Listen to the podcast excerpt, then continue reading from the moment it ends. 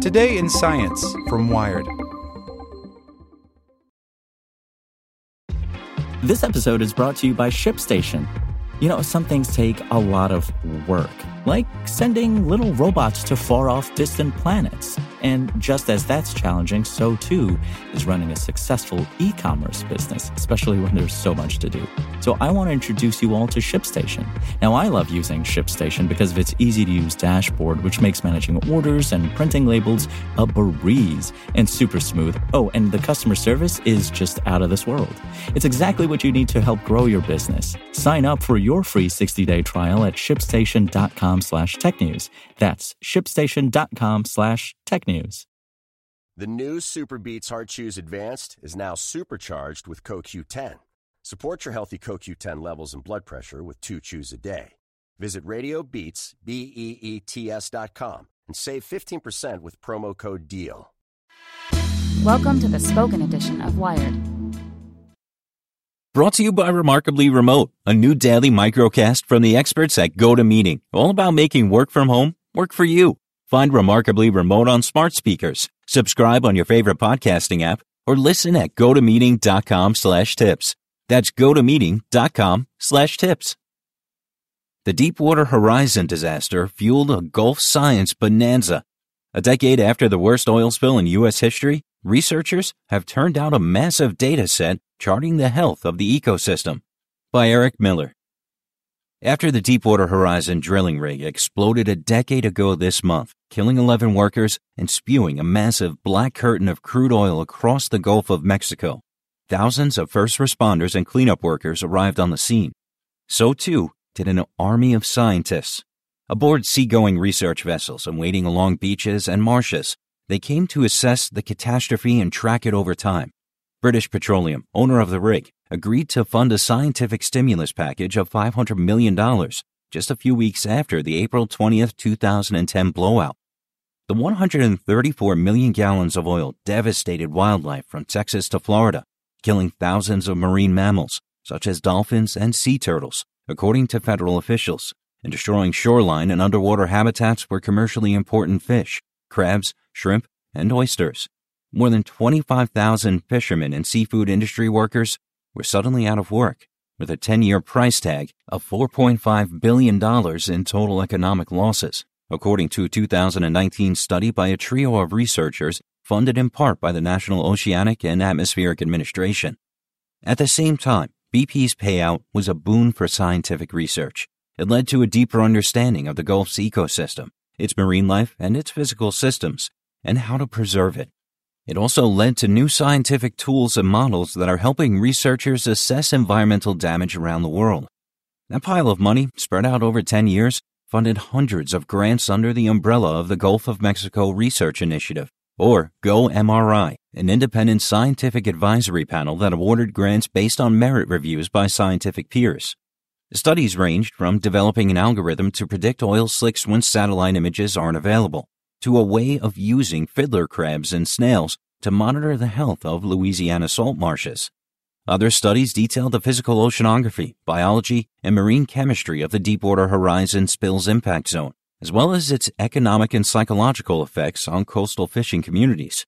Starting in 2011, the BP money also funded the data collection efforts of people like Chris Reddy, a senior scientist at the Woods Hole Oceanographic Institution. Reddy is an expert in oil spill science who, in 2010, helped determine the size, heading, and chemical composition of the underwater plume from an oceanographic research vessel and underwater robot near the Macondo well site, about 80 miles south of New Orleans. In 2012, a federal judge ruled that Reddy and another scientist had to turn over internal emails and much more, including raw data from instruments and process data about their scientific research to BP, which was preparing a defense against a federal lawsuit over the spill.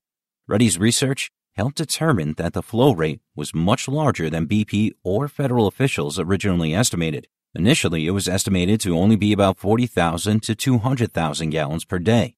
But the work of Reddy and fellow Woods Hole scientist Rich Camilli showed it was actually up to 2.8 million gallons per day. Reddy's data also supported a 2015 settlement in which BP officials agreed to plead guilty to 14 criminal charges arising over the spill and to pay $20 billion in damages to the Department of Justice, as well as $4.5 billion to the five coastal states. If you are looking for a legacy, it may not be a published paper, but the data set that was behind it, says Reddy. It's a gold mine, and it's going to continue to be tapped. Reddy received funding from GoMRI starting a year before his legal fight with BP, and that funding continued until 2018. At the time, he and other scientists feared BP's legal maneuvers would have a chilling effect on the ability of researchers to study the Gulf without pressure. It also took a considerable toll on his spirits, Reddy recalls, to fight a court battle while conducting research. Today, Reddy has changed his tune a bit. He says that the initial shot of BP research money made a difference for him and other scientists who were trying to understand what happened. He says marine scientists and oil industry engineers had to learn to get along to figure out how to stop the oil and how to measure where it was headed. We live in this ivory tower, Reddy adds, and suddenly we crashed a party with a wide range of guests. We didn't know the language, the customs, and the dress code. It was difficult and challenging, and there were some clashes. Ten years later, there's a much better working relationship with the oil spill science community. The BP money that set up GoMRI also led to the deployment by microbiologists from several labs of new genetic tests on naturally occurring bacteria and plankton around the oil spill and on Gulf Coast beaches and marshes. These tests were able to prove whether an area had been hit by the oil spill, even if much of the oil itself had evaporated or become buried in bottom sediments. One of the issues we were dealing with is how to track the oil, says Samantha Joye, a marine scientist at the University of Georgia. Joye says these genetic tests used by her lab and others allowed researchers to track microbial populations. They found new species of bacteria that consume oil at various water depths and conditions, and discovered that chemical dispersants that federal officials used to fight the spill were killing these natural oil eating bacteria.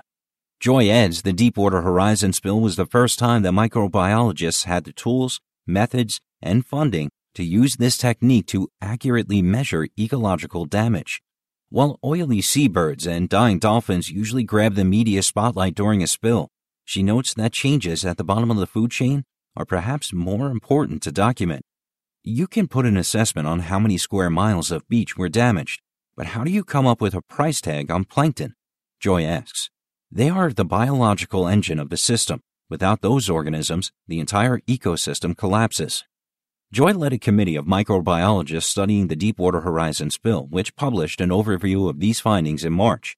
Nearly all of the research studies from the initial $500 million of GoMRI funds have been completed. One of the largest examined the effects of oil on 91 fish species in the Gulf of Mexico.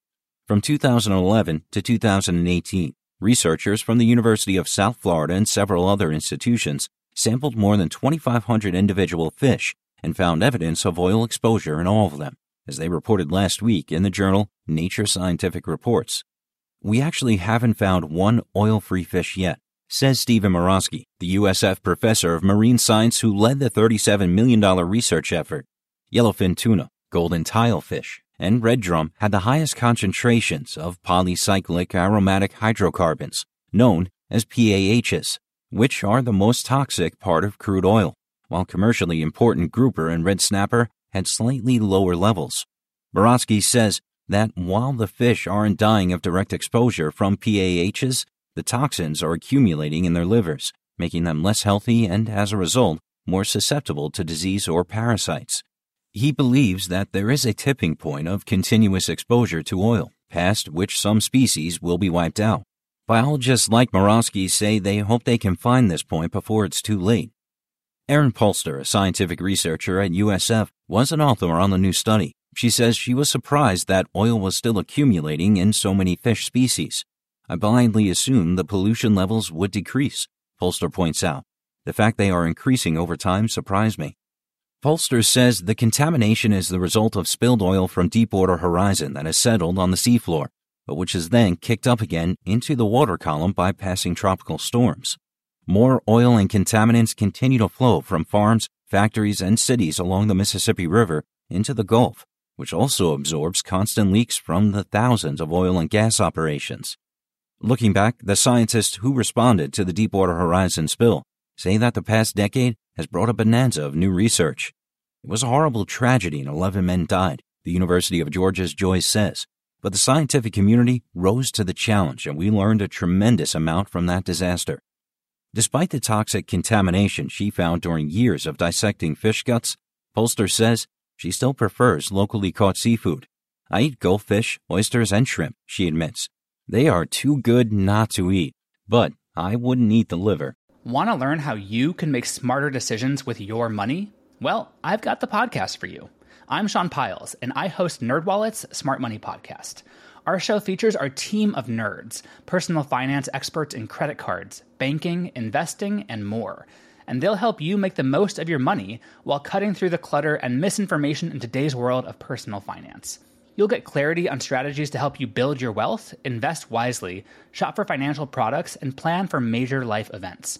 Listen to NerdWallet's Smart Money Podcast wherever you get your podcasts.